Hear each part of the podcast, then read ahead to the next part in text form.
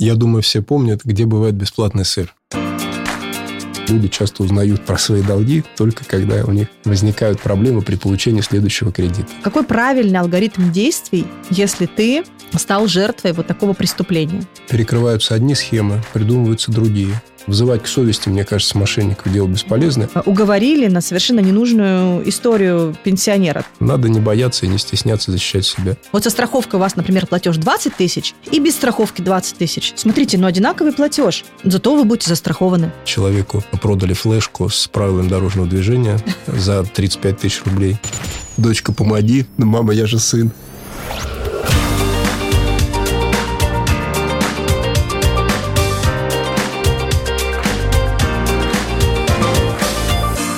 Привет, друзья! Это подкаст «Дороже денег». Его веду я, Ксения Подерина. Я блогер, много лет помогаю людям разобраться с финансовыми вопросами. Еще я журналист, поэтому умею рассказывать просто о сложном.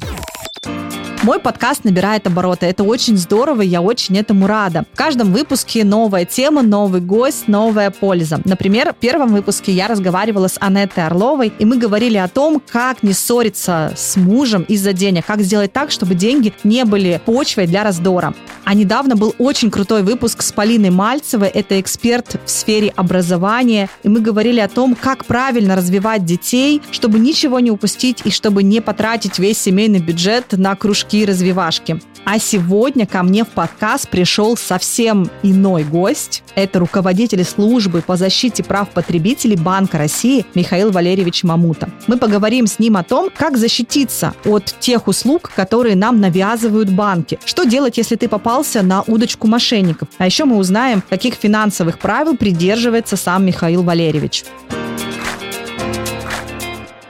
Михаил Валерьевич, спасибо, что вы пришли ко мне в подкаст. У меня для вас очень много вопросов.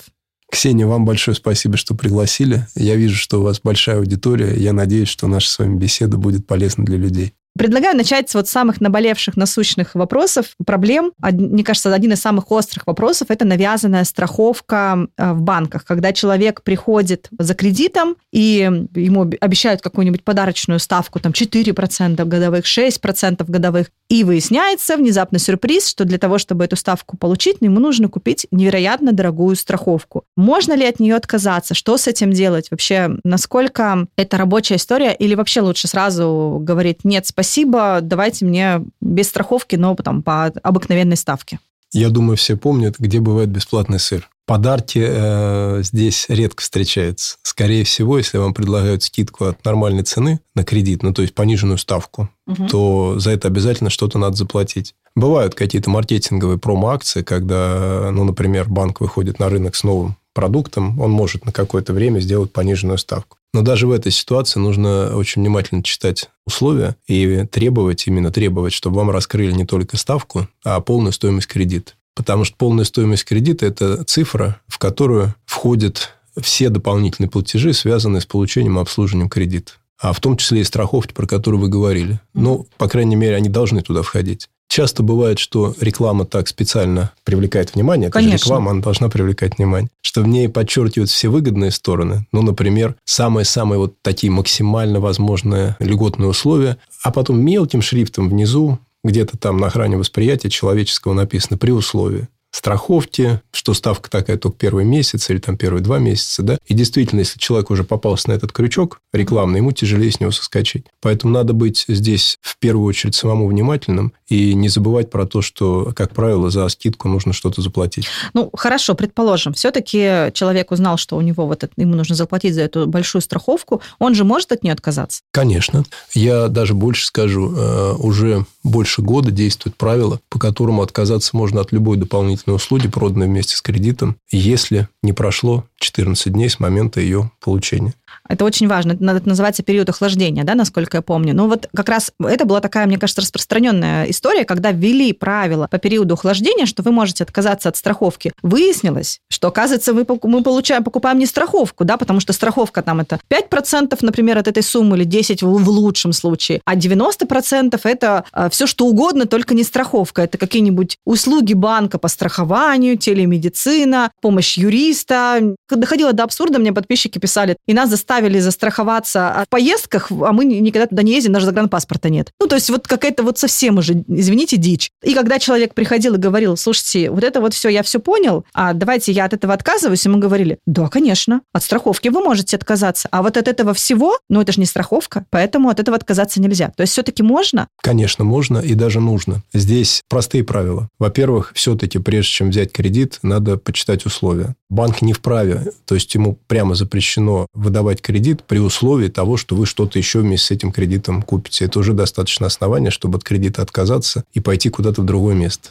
Но если вдруг вы все-таки решили взять кредит именно в этом банке, вот чем-то вам понравилось, то 14 дней распространяется на любые дополнительные услуги, которые проданы вместе с кредитом. И на телемедицину, и бывают всякие экзотические истории. У нас, помню, был случай, когда человеку продали флешку с правилами дорожного движения за 35 тысяч рублей, а он автокредит брал вот мы вручили флешку, сказали, это очень полезно, поможет вам на дороге. Таких примеров, к сожалению, довольно много. Сейчас ситуация стала понемножку улучшаться. Я надеюсь, это заметят и ваши подписчики, и наши уважаемые да, получатели кредитов. Почему? Потому что вступает в силу новый закон, я про него расскажу. Он, правда, начинает действовать с января, но уже сейчас банки постепенно перенастраивают свой бизнес-процесс, чтобы отвечать этим требованиям. В чем там главная инновация? Во-первых, банк теперь должен будет человеку при выдаче кредита, если он что-то ему дополнительно продает, дать два заявления дополнительно одно заявление. Это услуги, которые непосредственно влияют на кредит, на его получение, либо на его условия. Процентную ставку, срок и так далее. Второе – это то, что человек добровольно приобретает вместе с кредитом, и то, что на кредит не влияет. Вот всякая телемедицина, значит, услуги шаманов и тому подобные вещи, они все уедут во второе заявление. А и будет совершенно четко понятно, что на кредит-то не влияет. Если вы от этого откажетесь, то ничего не произойдет, кредит вы все равно получите. Сейчас этим иногда играют, ну, то есть так представляют процесс, как будто если вы не купите да, то, конечно, кредита не будет, юридическую конечно. помощь, то кредит вам не дадут. Значит, это первая инновация. Надо внимательно смотреть на первое и на второе. И э, то, что вам не нужно, просто не покупать. Но если все-таки вы купили, то, во-первых, период охлаждения продляется до 30 дней. Почему 30? Потому что практика показала, что люди часто понимают, что они купили что-то вместе с кредитом только когда наступает дата первого платежа. Mm-hmm. Они видят большую сумму и понимают, что что-то идет не, не так. Да. А, как правило, первый платеж попадает в 30 дней. Ну и бывают случаи, когда человек заболел или что-то еще произошло, он не успел воспользоваться 14-дневным периодом охлаждения. Поэтому такое продление еще один инструмент в помощь людям. Ну и, наконец, самое, наверное, главное, возникает обязанность банка на следующий день после того, как он продал эти доп. услуги, уведомить человека либо в пушем в мобильном приложении, либо смс-кой, что он приобрел такие-то дополнительные услуги и что от них можно отказаться, пройдя по ссылке. То есть стоимость, ну, например, вы купили, вчера вы приобрели кредит, вместе с кредитом вы добровольно приобрели и так далее, да, список. Вы можете отказаться, нажав на такую-то ссылку. Я думаю, что это будет очень удобный инструмент для того, чтобы, знаете, как стало невыгодно продавать то, что людям не нужно. Потому что если на следующий день ты от этого отказываешься, то какой смысл? Если человек действительно пришел в банк, и ему понравилось ну, что-то еще. Флешка за 35 тысяч? Welcome. Какая красивая флешка, пожалуй, она мне нужна. То есть здесь решение на стороне человека, но мы очень сильно снижаем способность манипулировать выбором. То есть нельзя будет э, что-то просто безнаказанно навязать, сказав, что без этого кредит не дадут, а и потом еще и затруднить отказ. Сейчас, к сожалению, такая проблема есть, потому что бывает, что люди просто про период охлаждения не в курсе. Я вам даже больше скажу. Знаете, как менеджеры, простите, разводят в кавычках, да? Они говорят, вы через три месяца сможете отказаться. Вот это я просто слышу, у меня волосы дыбом. Я говорю, в смысле три месяца? Какие три месяца? Откуда они взялись три месяца? В законе такого нет. А это именно для того, чтобы человек успокоить его бдительность, и он через три месяца приходит, а им говорят, какие три месяца? Значит, если люди сталкиваются с такими безобразиями, а это полное безобразие, то тут даже думать нечего, надо сразу писать нам жалобу. У нас на, прям вот на главной странице Банка России есть большая кнопка интернет-приемная. И вы туда входите, ну, человек туда заходит, там простая форма заявления, к нему можно приложить любые документы, можно приложить аудиозапись. Мы, кстати, рекомендуем и я хочу про это прям отдельно сказать, э, делать аудиозапись переговоров с продавцом, ну, с, с менеджером. менеджером. Да, это сильно помогает в доказывании, что ему действительно э, нечестно информировали или там что-то навязали. Так что не стесняйтесь, на самом деле ничего дурного в этом нет, а наоборот, это в пользу человека. И если такие, вот как вы сейчас говорите, злоупотребления есть, это не просто репутационный риск, это серьезная ответственность, это штрафы и другое воздействие, в том числе и материальное. Слушайте, как интересно, такой буквально лайфхак от вас. То есть пришел в банк, условно, брать кредит, включи диктофончик и все записывай, да, пригодится потом, возможно. Конечно. А вот смотрите, когда, например, все-таки человек взял, опять же, вот какую-нибудь э, страховку там за 600 тысяч, например, и это еще и включают в тело кредита. То есть это добавляют к телу кредита и еще, по сути, к этому добавляют проценты. Угу. Это вообще ну, нормально, это справедливо, что это тоже добавляется к кредитной нагрузке, такая история. Давайте вернемся к тому, с чего начали. Вот еще немножко о страховках поговорим, важно. Страховки бывают разные. Угу. Бывают э, страховки, которые действительно страхуют кредитные риски. Ну, то есть, если человек, там, не дай бог, заболел, потерял работу или просто временно не работает и не может выплачивать кредит, то такая страховка покроет этот Ну, конечно, риск. то есть в целом-то идея хорошая. Если, да, в условиях это написано. Раньше были такие страховки, помню, которые вообще ничего не страховали. Честно говоря, была одна видимость. Сейчас мы установили специальные требования к кредитным страховкам на так называемое исключение из страхового покрытия. Ну, простыми словами, что страховка обязана страховать, какие случаи. Вот там должно быть прям крупным буквами написано. Например, больничный, да, или там временная потеря трудоспособности. Ну, в общем, человек будет видеть четко, что именно страхуется. Больше того, мы ввели такой документ, он называется ключевой информационный документ. Это очень короткая выжимка из всего договора страхования, которую обязаны вручать вместе с договором и до его подписания. И там все главное должно быть написано, в том числе и условия страхования. Так вот, если это нормальная страховка, она страхует кредитный риск, то, как правило, это действительно влияет на процентную ставку, потому что банк себя тоже страхует. Ну, да. Ставка становится ниже. Включается ли такая страховка в тело кредита, то есть, ну, приходится ли брать кредит, чтобы ее покупать или нет, зависит от того, во-первых, может ли человек купить ее без кредита, то есть, есть у него эти деньги, да, и второе, надо посчитать выгоду экономическую. Например, без страховки кредит стоит 15%, например, я сейчас не точные цифры говорю, ну, да. но какие-то, и со страховкой 10. Разница вроде бы заметная, но страховка стоит, как вы сказали, 600, а кредит, например, миллион скорее всего, не окупится при таком соотношении. Но обычно людям, знаете, как показывают? Вот со страховкой у вас, например, платеж 20 тысяч, и без страховки 20 тысяч. Смотрите, ну одинаковый платеж, зато вы будете застрахованы. И у человека, ну, да, вроде все сходится. Ну, поэтому и надо смотреть на полную стоимость кредита. Стоимость страховки должна быть отражена в ПСК. Еще важно все-таки про страховки договорить. Но бывают страховки, которые кредитный риск вообще не страхуют. То есть, я говорил про новые правила с января страховка, которая не страхует кредитный риск, с января будет во втором заявлении. Она не связана с кредитом, угу. абсолютно добровольно. Она может страховать какие-то другие риски. Ну, например, это может быть страховка, добровольное медицинское страхование. Да? Может быть, человек и хочет ее купить, кто знает. Ну, Но это должно быть совершенно осмысленное действие. Так что все эти новые э, инструменты, инновации, это все в помощь людям для того, чтобы они могли более эффективно управлять своими деньгами.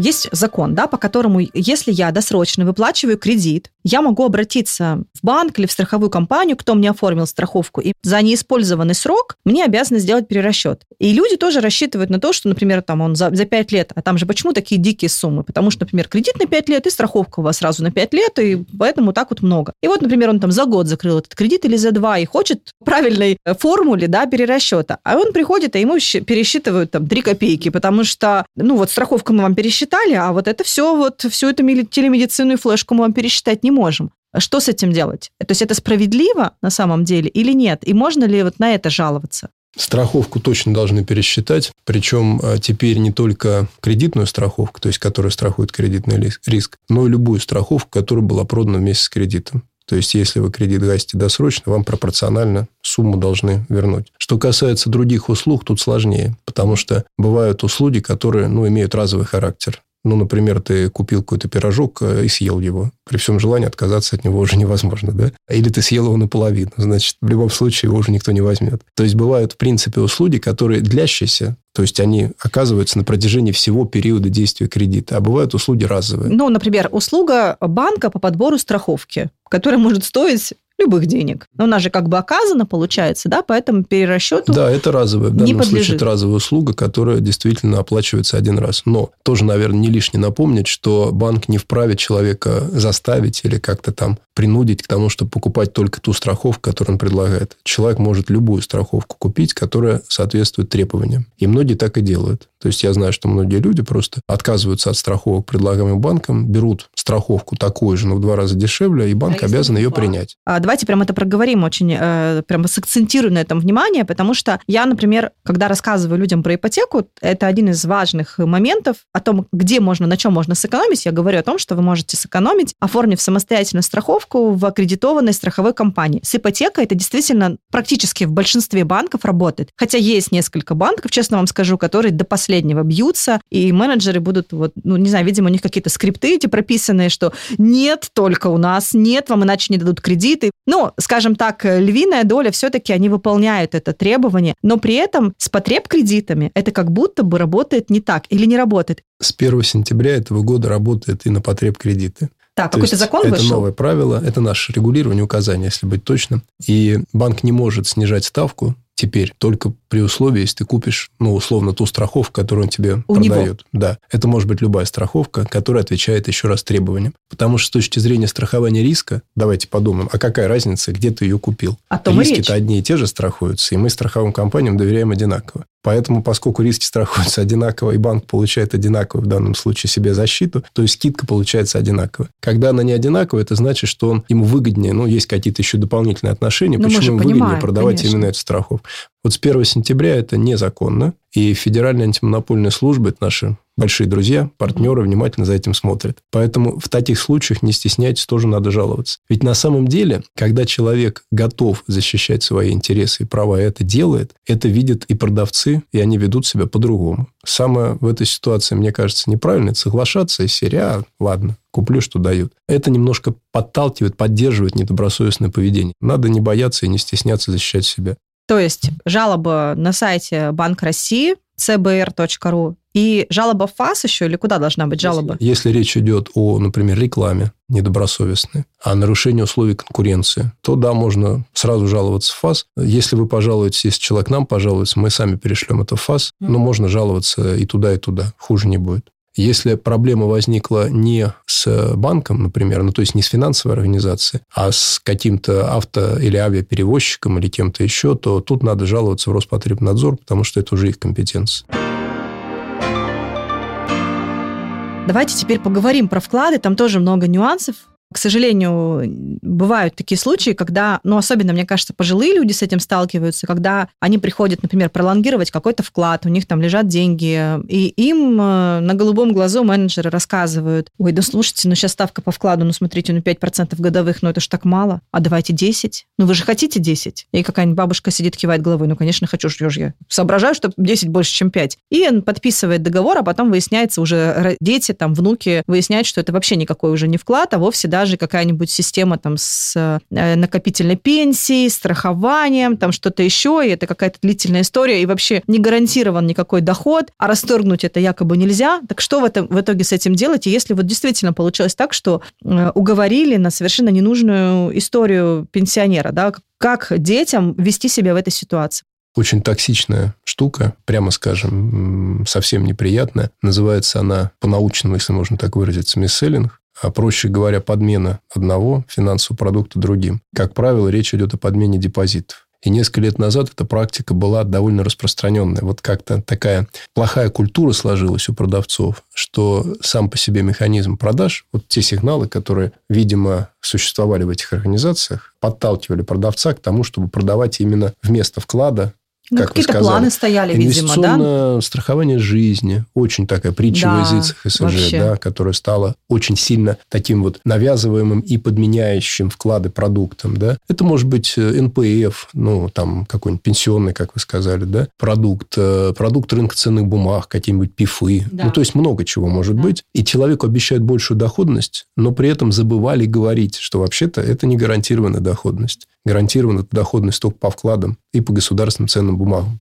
Много чего не говорили. Начнем с того, что я бы даже так сказал. Там вообще может не быть никакой доходности. Конечно. То есть, может так получиться, что ты заработаешь ноль. Ну, то есть, это действительно зло, я по-другому это назвать не могу, с выраженным таким негативным социальным подтекстом, потому что пожилому человеку продать такую фигню проще, чем Согласна. умеющему, ну, как бы вникать в суть договора. И вот просто, чтобы было понятно, что мы делаем, во-первых, в этом направлении. С этого года действуют новые правила, которые устанавливают обязанность продавца, то есть того, кто продает продукт, он должен устно говорить только то, что написано в договоре. То есть, если в договоре написано, что это паевой инвестиционный фонд, он так и должен говорить, ни в коем случае не произнося слова «это как вклад, только лучше».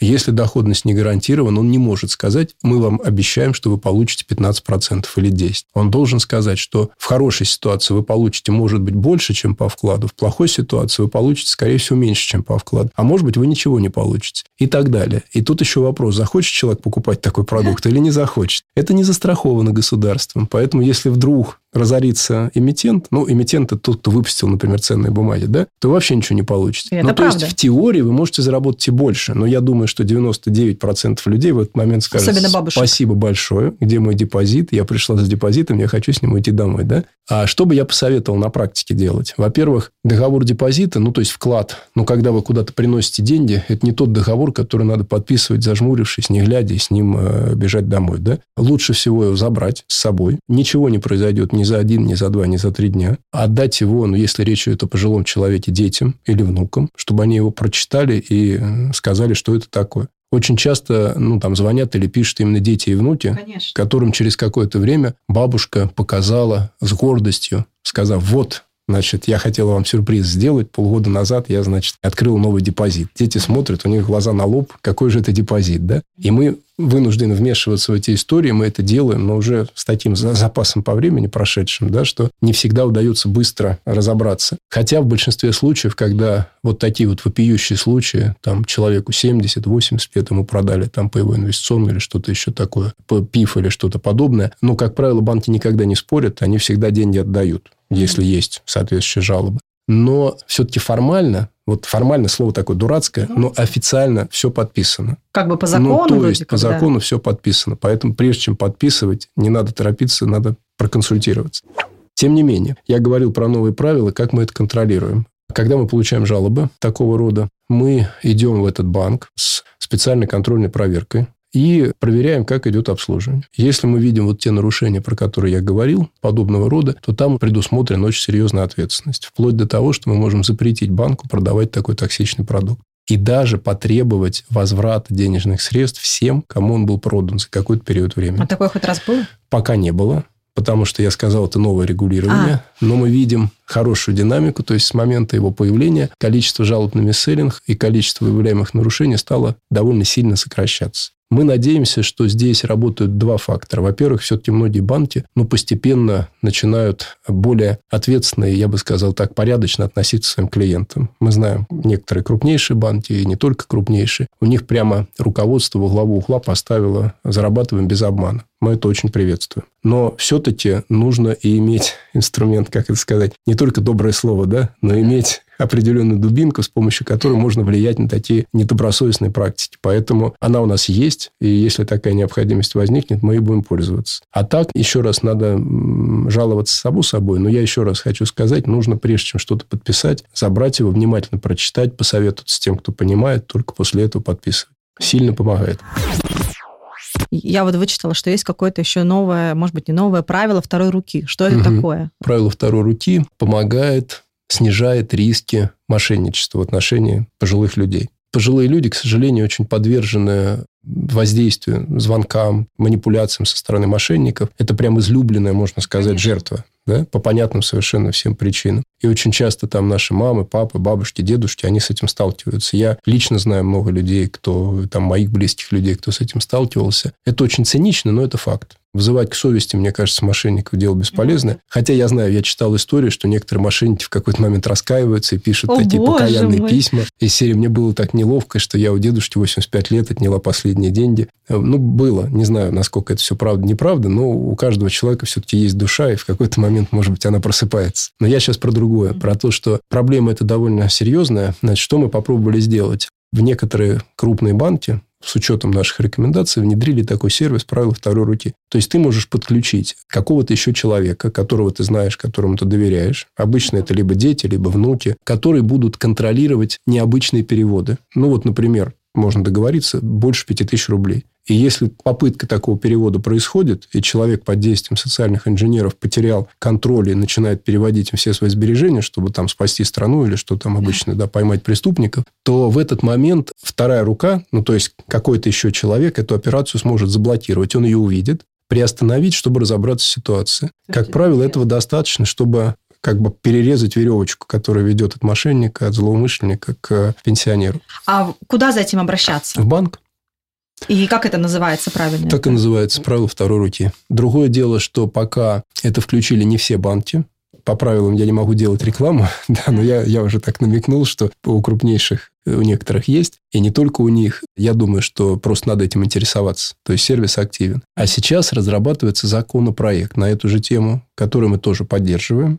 И когда я надеюсь, его примут, э, это станет обязанностью для всех банков. То есть в любом случае, ведь это должна быть инициатива от самого Человека. хозяина счета, да. да. То есть, к Либо сожалению... от его родных. Может быть, сын, дочь посоветовать. Да, своей но папе, маме. если папа и мама не хочет, к сожалению, ты никак на это повлиять не можешь, потому что бывает так, какие-то, знаете, вот пожилые люди с характером, которые я и так все знаю, там давайте мне не рассказывайте, и набирают кредиты, попадают к мошенникам, и дети из-за них переживают, дети волнуются, дети хотят как-то оградить их от этого, но не получается. То есть, к сожалению, ты не можешь э, сам инициировать эту историю, инициировать может только сам владелец счета.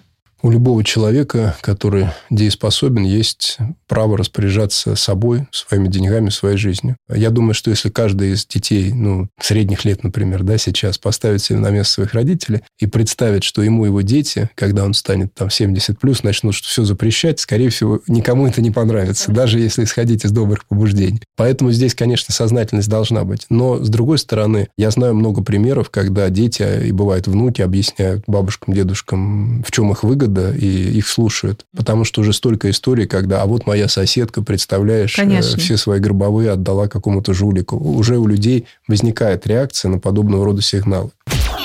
Хорошо, давайте тогда, как раз раз уже мы про мошенников начали, все-таки такая больная история. Это когда мошенники берут кредиты на людей, но в основном это микрокредиты, потому что их очень легко там онлайн оформить. Э, человек, может быть, даже не догадывается. Среди моих подписчиков просто, мне кажется, тысячами такие истории. Знаю историю э, прямо вот конкретно своей знакомой. Она, у нее было, по-моему, даже несколько закрытых ипотек. Они пришли брать кредит на машину, им отказывают. Она говорит, как? Как? В смысле? Я отличный плательщик, у меня все хорошо. Стали выяснять, оказалось, что мошенники оформили микрокредит, соответственно, об этом не знала, у нее уже там какие-то пени крутятся и так далее, и так далее. Она уже там злостный неплательщик, испорченная кредитная история, и дальше пришлось вот эту всю историю отыгрывать обратно. Давайте поговорим о том, какой правильный алгоритм действий, если ты стал жертвой вот такого преступления. Что делать?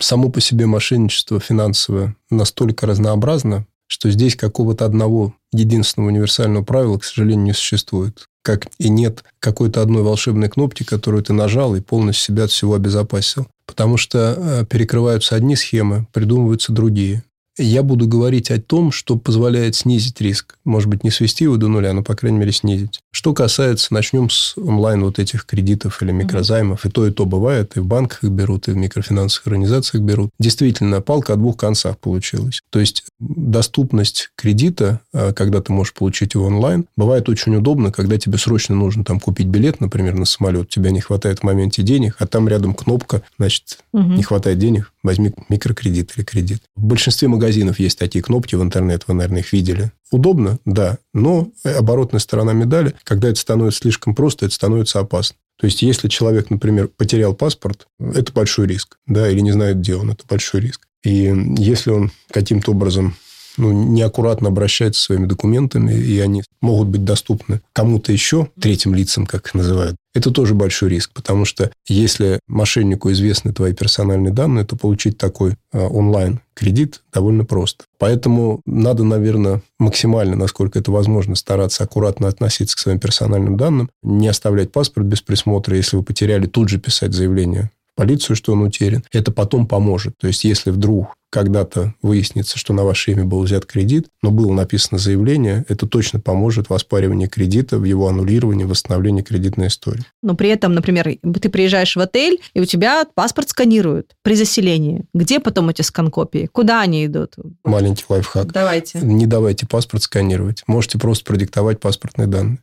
А при аренде машин то же самое? То тоже же можно самое. не давать? На самом деле никто не вправе брать сканы паспортов. Только данные паспортов. Это другое, потому что в большинстве систем онлайн-идентификации данных недостаточно. Они все равно попросят более серьезное подтверждение. Да? И я, например, в гостиницах паспорт сейчас не даю. Я просто ну, даю свои данные. То есть вы просто заселения. диктуете номер и... Ну, он номер. его видит. Мгм. Это не, Переписал, как бы не секрет. да? Переписал, и все.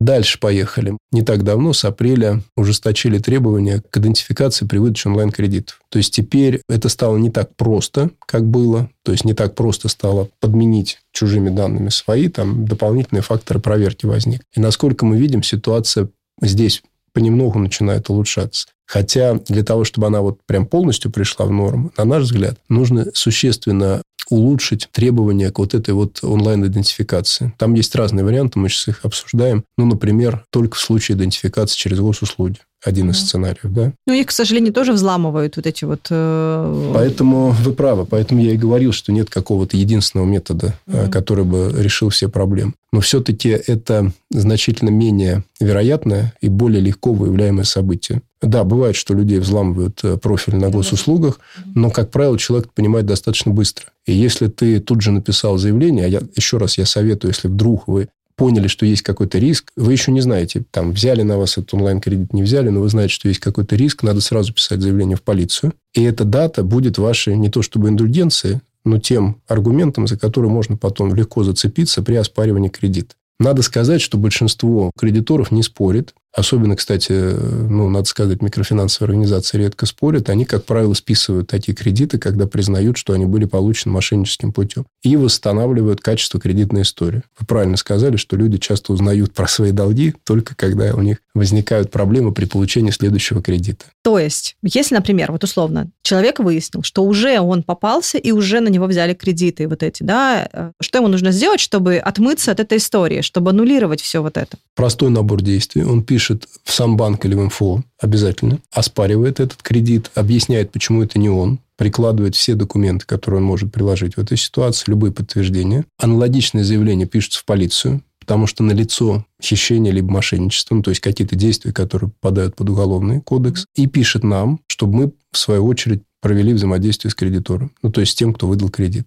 Тут тоже важно, нельзя заранее сказать, что любой такой онлайн-кредит можно таким образом признать незаконным и списать. По элементарной причине, а представим, что человек его на самом деле брал, а потом решил не отдавать. Ну, вот ты пишешь заявление, а я его не брал. Это Мгм. кто-то взял, не я. Ну, если такие кредиты все будут списывать, то это тоже Ну да. перестанет работать. Но обязательно проводится разбирательство, и, как я уже сказал, когда подтверждается, что человек его не брал, то, как правило, его списывают. А если нет? В суд?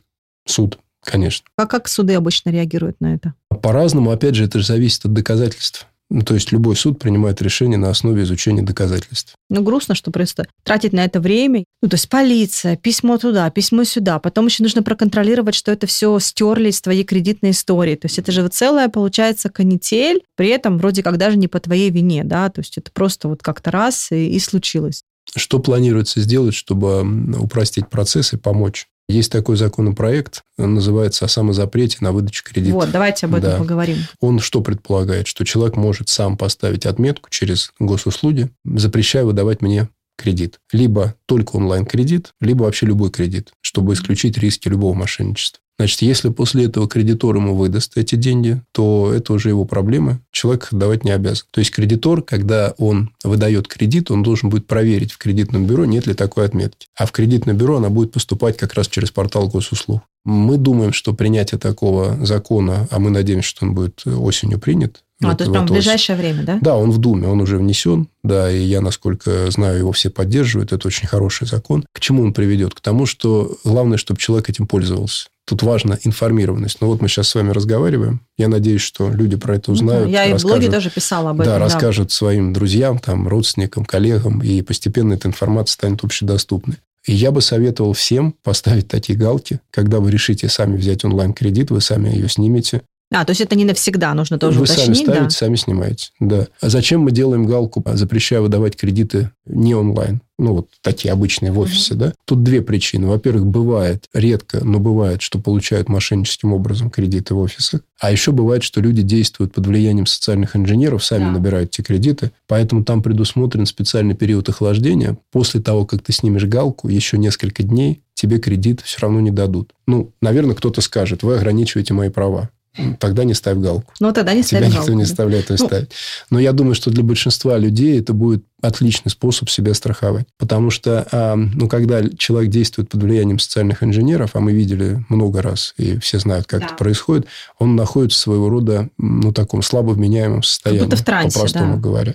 Да, и он реально во все это верит и следует всем рекомендациям. Когда эта цепочка разрывается, то есть, ну, вот, например, несколько дней он не может взять кредит. Угу. За это время что-то может ему помочь от этой идеи отказаться. Вообще, если, в принципе, люди сталкиваются с какой-то несправедливостью со стороны банков, что можно посоветовать э, им, как добиваться своих прав? Если, например, он пошел жаловаться на сайт к вам, да, или куда-то еще, есть ли какие-то нормативы по тому, сколько времени должна рассматриваться жалоба, как быстро должна быть реакция получена? Я расскажу, как это сейчас организовано и как это будет со следующего года, потому что мы немножко меняем порядок в пользу человека. А сейчас банк, микрофинансовая организация, страховая, строго говоря, не обязаны вам отвечать. Большинство приличных, конечно, банков отвечает, и это редкий случай, чтобы ответа не было. Но есть такие участники рынка, кто не считают нужным это делать. Или отвечают для проформы, чтобы галочку поставить, и все, да? А когда человек жалуется нам, например, или какой-то другой государственный орган, то закон устанавливает срок для ответа не больше 30 дней. Иногда в особо сложных случаях, когда нужно провести дополнительное расследование, он может быть продлен еще на 30 дней, то есть максимум 60. Но это большая редкость. Как правило, если проблема простая, ну, например, человек не знает чего-то, он, по сути, просит разъяснить, то ответ занимает 1, 2, 3 дня. Угу. Это быстро. Еще бы я рекомендовал бы, у нас есть мобильное приложение, оно называется ЦБ онлайн. Ой, я даже не знала. ЦБ онлайн, да. Там есть чат в режиме 24 часа 7 дней в неделю. Ты можешь проконсультироваться с сотрудником Банка России. По простым вопросам ты получишь ответ в течение 5 минут максимум. Ничего себе. Рекомендую. Больше того, там есть справочник финансовых организаций, ты можешь по поиску проверить, а вот тот, у кого ты собираешься взять деньги или кому-то их отдать, находится ли он под нашим надзором. Есть же еще проблема, что многие вообще, по сути, нелегальные, но так хорошо выстраивают компанию по привлечению денег, что ну, люди то есть какие-то лжеброкеры, да, вот эти так, так называемые, или кто? Ну, я в первую очередь говорю о финансовых пирамидах, ну, У нас да, на сайте да. есть черный список так называемых финансовых пирамид. Его тоже можно проверить через мобильное приложение. Даже больше того, можно сообщить о организации, у которой, ну, например, человек столкнулся с пирамидой, он понимает, что это, скорее всего, пирамида. Он может через, прямо через приложение об этом написать, мы обязательно проверим. если подозрение подтвердится, то пополним черный список. Поэтому, если простой вопрос, я бы даже рекомендовал приложение, это минуты. А простые вопросы, на самом деле, могут быть очень разные. Ну, вот люди что часто спрашивают? Как проверить кредитную историю? Где получить код? Там, мне отказали в продаже полиса ОСАГО, что мне делать? Много-много другое. Если вопрос сложный, и он связан с нарушением прав, тогда нужно проводить расследование. Тут уже за пять минут не ответишь. Тогда мы просим направить через интернет-приемную жалобу, приложить не все документы, и начинается вот такой процесс, когда мы э, запрашиваем саму финансовую организацию. В конечном итоге, если подтверждается правота человека, то его права восстанавливаются. Если нет, то мы объясняем, почему нет. И Хорошо. даем какие-то подсказки на будущее, да, как избежать проблем. Я даже не знала, что у вас приложение есть. То есть обычно, когда мне спрашивают, вот у меня там какой-то беспредел, куда идти, я всех отправляю к вам на сайт. Еще я советую всегда от себя, тоже, кстати, могу сейчас это проговорить, э, писать в социальные сети банков. Это тоже работает, ну, потому что это некая шумиха. Банки тоже это не любят, и они, как правило, быстрее реагируют на такие какие-то жалобы. И хорошо работают там банки.ру, сравни.ру, вот эти вот маркетплейсы, там у них есть народный рейтинг, и, как правило, тоже там люди, которые которые занимаются вот этим вот всем, отслеживают э, негативные комментарии, тоже как-то быстрее начинают реагировать. То есть все это такие рабочие схемы, как добиться быстрее реакции от банка, какой-то справедливости и так далее. Да, абсолютно правильно. И я полностью это поддерживаю. У большинства крупных э, банков давно налажена система внутреннего мониторинга качества продаж. И если вы напишете там в канал банка, либо в сеть, скорее всего, реакция будет достаточно быстрая. Но я два слова про то, что будет со следующего года. Да. Принят новый закон, он вступает в действие с июля 2024 года, который устанавливает обязанность, не право, а обязанность и банка, и микрофинансовой, и страховой, и прочих компаний на финансовом рынке отвечать человеку в течение 15 рабочих дней. Довольно короткий срок. И там обязанность не просто ответить, а провести необходимое расследование. Поэтому я в результате мы ожидаем, что, во-первых, сократится время на разрешение проблем, во-вторых, повысится ответственность финансовых организаций. Им всем придется так донастроить свои бизнес-процессы, чтобы услуга оказывалась качественной. А мы будем контролировать, как компания взаимодействует с потребителем. И там, где недостаточно хорошо, будем вмешиваться на основании жалобы вам лично когда-нибудь мошенники звонили, вы с этим сталкивались? Вот эта знаменитая служба безопасности Сбербанка дозваниваются до вас? Я такой же обычный человек, который живет в э, реальном мире. Конечно, звонят. Так, и что вы делаете? А, обычно я не беру трубки. То есть я, как правило, незнакомые номера не беру. Если мне звонят с незнакомого номера, ну, не знаю, считать лайфхаком или нет, я пишу смс в ответ. Пожалуйста, напишите, по какому вопросу вы звоните. Если кому-то надо, он пишет, тогда я уже понимаю, надо разговаривать или не надо разговаривать. Но пару раз я скорее так вот для интереса брал трубки, разговаривал. Там все зависит от того, насколько подготовлен с той стороны человек, насколько он хорошо выучил скрипт, насколько он умеет отвечать на вопросы, которые ему задают. Но в целом, конечно, нет никакой там суперзащиты, которая позволила бы кому-то от этого спрятаться, если у тебя есть телефон. Что ты можешь сделать? По-моему, очень простые лайфхаки, они сейчас неплохо работают. Во-первых, сейчас все мобильные операторы запустили сервисы «Защитник», ну, а «Защитник», который постоянно отслеживает подозрительные номера, вносит их в базу подозрительных и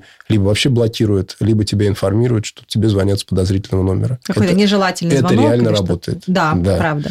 Значит, это первая история. Второе, э, некоторые банки запустили сервисы возмещения ущерба. Если у вас украли деньги, но вы пользуетесь услугами этого банка, то он вам их вернет. И там, опять же, банки не называю, но, наверное, это не так сложно проверить. И качество фрод-мониторинга, ну, то есть механизм внутреннего контроля мошенничества в банках постоянно растет. Я могу вам сказать, что вот то, что мы видим, как это построено в современных банках, это действительно очень серьезный процесс, который позволяет там 99, может быть, даже 99 с лишним всех попыток украсть у человека деньги, предотвращать. Человек про это даже не знает. То есть, это все блокируется на входе. Но, к сожалению, даже те полпроцента, которые проскакивают, это многие-многие тысячи людей. Поэтому проблема так воспринимается болезнь болезненно. Да? Поэтому здесь скорее речь идет о двух путях. Первый путь – защищать себя самому, насколько это возможно. И второй путь – это усиление требований к фрод-мониторингу на стороне банков. Так, вы начали говорить, что первое – поставить защиту на телефон, чтобы, ну, типа, определитель номера, да? А второе, что не брать трубку тогда, как, какие еще действия мы ну, можем? В принципе, это вполне рабочий вариант. Просто не брать трубку, если тебе звонят с незнакомого номера. Если ты можешь сдержаться и трубку не брать, то, как правило, это помогает. Правда, опять же, это не стопроцентная защита, бывают более хитрые способы. Ну, вот, например, с чем я лично сталкивался, так. если хотите, расскажу. Конечно. Да? В Телеграме. Я думаю, что не я один с этим сталкивался. Значит, я, например, получаю в телеге три уведомления, что кто-то пытается войти в мою учетную запись с другого устройства. То есть сначала я просто это вижу, да, но еще не понимаю, что это значит. Что, что с этим да, делать? Что, что происходит. Потом я получаю уведомление вроде бы от Telegram-бота безопасности, то есть что-то вроде там Telegram Secure Bot, в котором написано, мы обнаружили, что идет попытка взлома вашего устройства. Для того, чтобы себя обезопасить, вам нужно поменять код. Сейчас мы вам пришлем специальную там панельку, введите в нее свой код, и после этого введите новый код. Так. И только когда мне прилетела эта панелька, я как бы догадался, что что-то идет Что вас так. именно в этот момент взламывают. Конечно. Значит, как это работает? Вот эти вот первые три входа были просто, чтобы создать у человека тревожность. То есть, просто кто-то на обум набирал какие-то там любые произвольные числа. Система говорила, что пароль неправильный, но я получал уведомление, что кто-то пытается войти. А потом я тоже проверил, это был не настоящий секьюр-бот Телеграма, а очень похожий чат, который был создан, ну, там, очевидно, мошенником, для того, чтобы создать у меня доверие и ввести настоящий пароль в этот четырехзначный, ну, вот, как бы специальный квадратик, который там вывалился. Если бы человек это сделал, то он бы свой пароль сообщил, его тут же бы вошли с другого устройства, поменяли, и ты бы потерял доступ к своему Телеграм. А потом что происходит? А потом э, все начинают вдруг получать смс. Слушай, у меня такая ситуация, займи до вечера 50 тысяч, безвыходная. Да. Я точно отдам и по именам. Ну, в общем, система-то работает. Не, не, недавно было смешно. Мне пришло такое сообщение от моей мамы. Ну, то есть я понимаю, что ее взломали. Почему мне было смешно? Потому что там было что-то типа из серии «Привет, не занята?» Я вначале говорю «Нет, не занята». Как-то так смешно было сформулировано, что-то типа из серии «Одолжи мне там 15 тысяч, я тебя не подведу, верну обязательно». Я понимаю, что моя мама бы, она никогда так не написала, я тебя не подведу, потому что, ну, как бы мама так не говорит. Я, конечно, я очень рада, мне кажется, сдалась, потому что написала, а что случилось-то? И там дальше начинается на ломаном русском, что типа из серии кредиту взяла, нету денег кредиту эту вернуть. Ну, в общем, дальше, да, было забавно, но в общем, мою маму тоже взломали. Да, еще бывает, э, дети получают смс, дочка, помоги, ну, мама, я же сын. Да-да-да. Всяко бывает, и это же холодные звонки или холодные смс. Ну, грубо говоря, если один процент отреагировал, то, в принципе, может быть прилично. Ну да, особенно ночью, особенно какие-нибудь пожилые люди, там что-то такое, и, конечно, мне кажется, не сразу сообразишь. Ну, еще раз, сервис-защитники из рекомендованного сервисы, которые сейчас начали предлагать банки, и которые действительно, на мой взгляд, ну, полезны. Минимум контактов по незнакомым номерам. Да, ну и надо помнить, что если действительно вас э, по какой-то причине разыскивает полиция, либо другой госорган, а он вас найдет, переживать не надо. И, значит, э, переживать, что вы повесили трубку в такой ситуации, тоже не надо. Если вы взяли трубку и вам начали что-то такое говорить, вешайте ее сразу. Знаете еще про что я бы сказал? Принят новый закон, который устанавливает требования к возврату денег, если они поступили на счет дропера.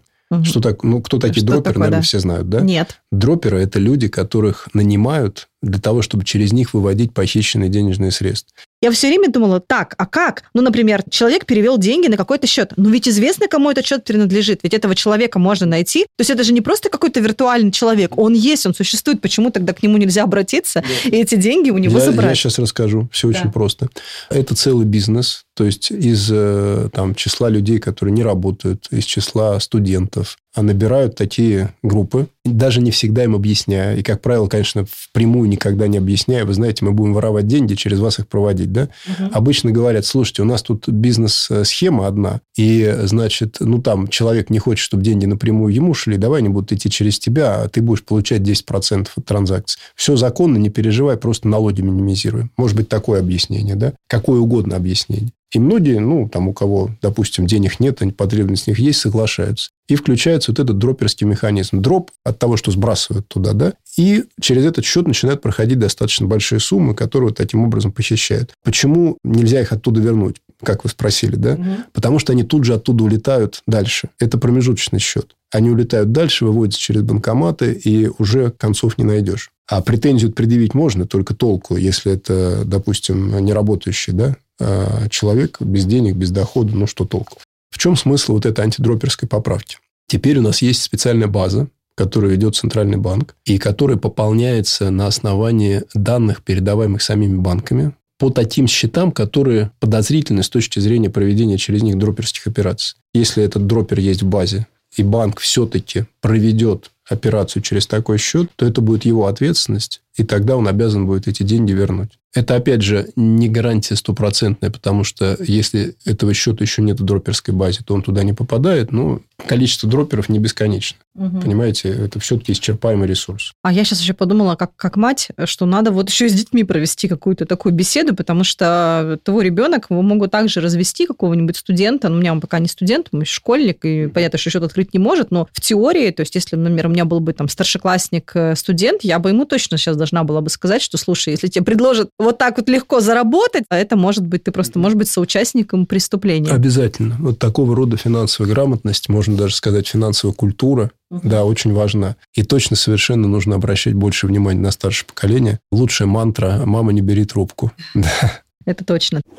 Тут, знаете, иногда люди вот прям жалуются, я вижу это, да, перестаньте мне звонить. Сколько угу. можно звонить? Продолжают, звонят, звонят. Почему? Потому что когда-то человек был клиентом этого банка и дал согласие на взаимодействие. Тоже маленький лайфхак, как этого избежать. Да. Нужно написать заявление, отправить в этот банк, отзываю свое согласие на взаимодействие в письменной и в устной форме. Не звоните, не пишите. И отправить его по любому официальному каналу в этот банк, ну, например, по электронной почте банка или в Телеграме, или там в том в канале, в котором тебе удобно. Да? Значит, если после этого продолжают звонить, писать, это нарушение закона о защите персональных данных, то есть mm-hmm. использование без санкций, можно жаловаться в Роскомнадзор с, в общем-то, понятными последствиями. То же самое с рекламой. Если вам приходят бесконечные рекламные рассылки, предложения от банка, отзывайте согласие на рекламу. Вы знаете, да, что когда вы проходите идентификацию, там есть две галочки, что вы разрешаете использовать свои персональные Ох, да. данные.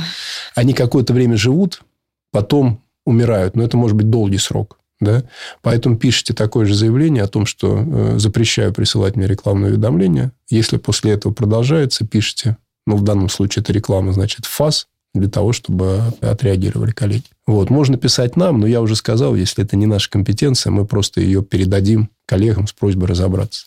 А вам приходилось когда-нибудь проводить такие, не знаю, финансовые ликбезы своим родителям, например, или вот ну, людям пожилого возраста, ну, родственникам, чтобы мама не бери трубку, мама конечно. там еще что-то, да? Ну, конечно. Как они слушаются? Надеюсь.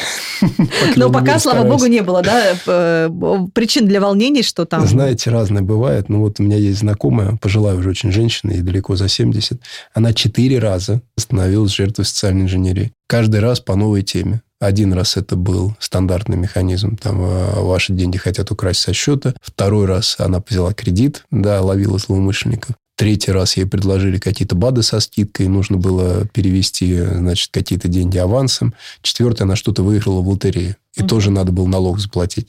Еще, ты еще не получил денег, но налог уже заплатил. Дети ее реально отчаялись, потому что она всегда это скрывает, всегда почему-то боится им сказать. И я с ней просто сам разговаривал, я спрашиваю, ну вот смотрите, уже два раза было такое, и вы третий раз это сделали. Ну как? Ну, объясните. Говорит, ну это же все про разное. Ну, то есть, э, если бы четыре раза по одной и той же теме позвонили. Ну, тогда типа, да, я же... Да, смешного нет. То есть, все люди разные, у всех разный уровень критичности внутренней, уровень доверия внутреннего. К сожалению, у людей старшего поколения уровень доверия, как правило, сильно возрастает. Особенно высокий уровень доверия к представителям государства, силовых органов. Именно поэтому обычно звонят там из полиции, либо из Центрального банка любят представляться. Да, Центрального банка. Да, к этому ко всему нужно относиться критически, конечно и что вот вы этой родственнице, знакомой родственнице сказали? Ну, то есть четыре раза понятно. Ну, как, вот, или, например, что делать в этой ситуации ее близким? Ну, типа, ее жизнь пусть делает, что хочет, ну, как-то грустно. В то же время, ну, запретить же ты не можешь, да? Запретить не можешь, если э, человек дееспособен. Да, я знаю, были случаи, когда дети признавали там совсем пожилых родителей ограниченно дееспособными, чтобы эти риски с них снять. Но mm-hmm. это все-таки исключение из правил. Mm-hmm. И такой неоднозначный путь, я бы так сказал. Mm-hmm. Ну, стараются помогать, э, контролировать э, звонки телефонные. Разные бывают как бы опции, как это сделать. А вроде бы пока все в порядке. Вот там год прошел. Но надо сказать, что борьба с такого рода злоупотреблениями – это даже не только про финансовую грамотность, это скорее про воздействие на очень такие глубинные у человека слои психики, да, даже уже, может быть, не столько сознания, сколько подсознания, на которые, в принципе, может попасться даже человек с очень хорошими знаниями. Особенно если используются данные из там, Даркнета, там же много про людей. Ну, и ты можешь с помощью этих данных правильный ключик попробовать подобрать. Поэтому э, только постоянное внимание к такого рода вещам – это то, что может привести к тому, что у тебя лампочка загорится раньше, чем позже в сознании. А расскажите немножечко про свои финансовые правила. Вот ведете ли вы семейный бюджет?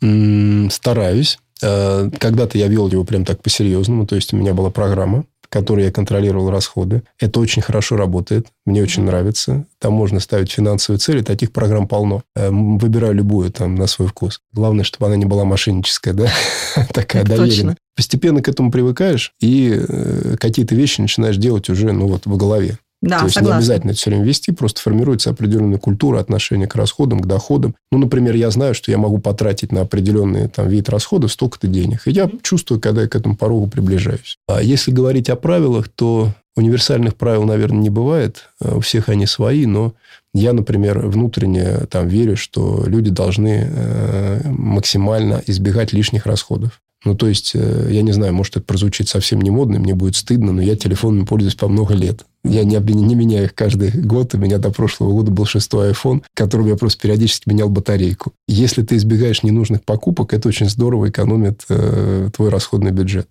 А второе – норма сбережения. Это очень полезное правило. Э, откладывать какую-то часть дохода обязательно на депозит, ну или там накопилку. Сейчас много накопительных счетов, которые тоже с нормальными процентными ставками. Если у тебя есть норма сбережения, да при любом уровне дохода, ты за год в любом случае отложишь ту сумму, которая будет значительна по отношению к твоему доходу. И с этим что-то можно потом делать. Важно иметь цель. То есть ты должен себе поставить какую-то цель, для чего ты это делаешь. Может быть там любая цель, машина, улучшение, там, ремонт, э, образование детей, собственное образование. Многие взрослые люди сейчас учатся и правильно делают. То есть ты можешь обучиться всему чему угодно в онлайне, просто взяв какой-то модуль. Очень хорошая система. Ты можешь освоить новую профессию там за три месяца. Это тоже к слову подобного рода планирование будущего очень полезная вещь, а, и она постепенно может привести тебя там к пониманию инвестиций. По инвестициям очень, мне кажется, простой и понятный сигнал. Инвестиции – это не вклад, это не сбережение. Это штука всегда с риском. Даже если ты покупаешь ценные акции, например, очень известной компании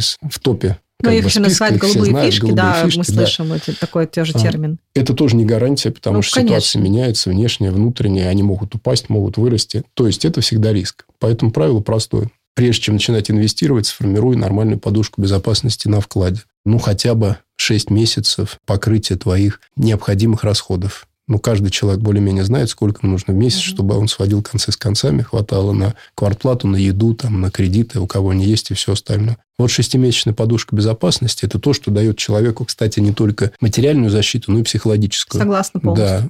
Тогда, когда ты начинаешь инвестировать и понимаешь, что ты формируешь какой-то риск дополнительный, ну да, ты можешь заработать. Э, люди проводят, тут уже у всех разная модель.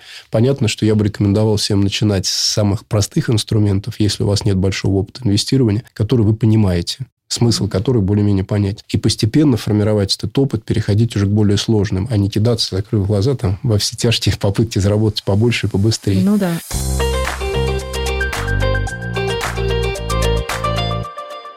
Я как-то брала интервью у министра финансов нашего Антона Германовича, и он мне рассказывал о том, что в их э, семье, вообще семейный бюджет, он, вообще вот эта кубышка, она в руках жены. То есть у них вот, ну, как так принято, да? А, у вас как? То ну. Антон Германович точно надо прислушиваться. Да? Какой я могу дать совет после Антона Германовича Нет, интересно все-таки. Как, как, вот, ну, ну, я, ну, если так всерьез говорить, то я, например, считаю, что у каждого ребенка должна быть собственная маленькая кубышка с того момента, когда он понимает, что такое деньги. То есть я, вот, э, по крайней мере, стараюсь э, объяснять детям, почему так важны сбережения. И почему важно не тратить в момент все, что у тебя есть, а накапливать. Потому что ты можешь накопить на то, что тебе нужно там за полгода, за год. А в принципе, видно, что сейчас многие подростки, ну, может, там не дети, но подростки проявляют интерес к инвестированию. Угу. И хотя они самостоятельно инвестировать не могут, и это, на мой взгляд, правильно, потому что все-таки риски огромные, а понимания этих рисков пока недостаточно. Но все-таки дети инвестируют вместе с родителями, чему-то учатся, и я уже сказал, часто начинают родители учить. Mm-hmm. Это тоже нормально. Потому что молодежь у нас более продвинутая в сфере инвестиций, чем старшее поколение. Периодически исследуем уровень финансовой грамотности, инвестиционной грамотности.